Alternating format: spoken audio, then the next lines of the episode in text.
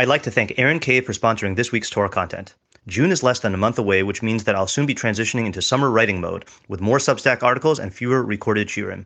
The bulk of these articles will remain free. However, if you would like to support my Torah and access additional spicy written content, consider becoming a paid subscriber by going to rabbischneeweiss.substack.com.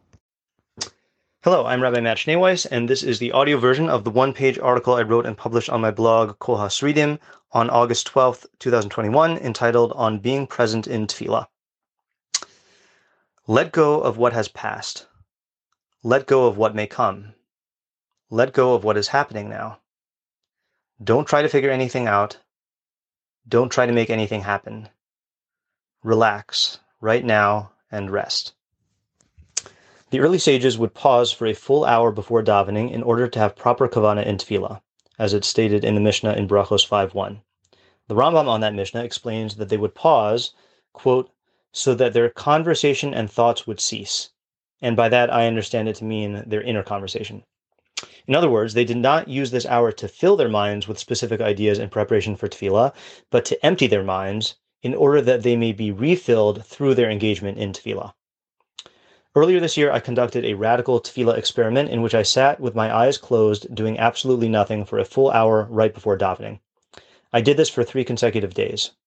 The results were remarkable. For the first half hour or so, my mind was a loud and chaotic traffic jam. Thoughts and feelings were honking their horns and yelling for attention. My inner productivity taskmaster strained against its seatbelt, refusing to be still and wait. My inner skeptic berated me for wasting time. But eventually, these inner voices quieted down and my mind settled into tranquility. And when I davened, I had better kavana than ever before. Why? Because all the thoughts that would have distracted me during davening were allowed free rein to do and say whatever they wanted before davening. I don't have time to sit for a full hour before davening every day. Instead, I've been experimenting with a scaled down version, doing a guided meditation for 15 to 25 minutes before Shacharis every morning, and striving to continue that presence into Tefillah. This week, I've chosen Tara Brach's Letting Go and Letting Be guided meditation.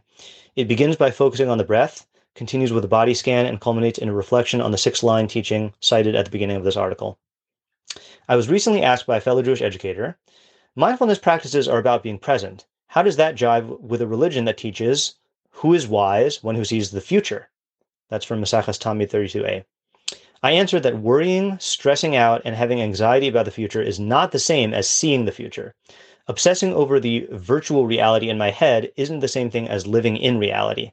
By focusing on the present, these mindfulness practices uncloud my mind of the thoughts and feelings which warp and obscure my ability to see the future clearly. Tefillah requires the same clarity and presence. The types of thoughts and feelings which interfere with my kavana, planning, rehearsing, fretting, fearing, doubting, all stem from my egoic preoccupation with the future. When my head is stuck in the future, I can't be pres- present enough to engage in mindful shavach, bakasha, and hoda'a, praise, request, and, and thanks in the present. Let me read that sentence again. when my head is stuck in the future, I can't be present enough to engage in mindful Shevach, Bakasha, and Hoda in the present. Chazal teach that ego and God cannot dwell together in the same world. That's from Sota 5a. As long as my ego continually asserts itself in its efforts to control its future, then I am incapable of standing before Hashem in tefillah. By pausing and letting go before tefillah, I can be present in tefillah. I can say, Hineni, here I am. Let go of what has passed. Let go of what may come. Let go of what is happening right now. Don't try to figure anything out. Don't try to make anything happen. Relax right now and rest. If you've gained from what you've learned here today, please consider contributing to my Patreon at www.patreon.com slash Rabbi Schneeweiss. Alternatively, if you would like to make a direct contribution to the Rabbi Schneeweiss Torah Content Fund, my Venmo is at matt-schneeweiss, and my Zelle slash Chase QuickPay and PayPal are mattschneeweiss at gmail.com. Even a small contribution goes a long way to covering the cost of my podcast and will provide me with the financial freedom to produce even more Torah content for you. If you would like to sponsor an article, shiur, or podcast episode, or if you are interested in enlisting my services as a teacher or tutor, you can reach me at rabbischneeweiss at gmail.com.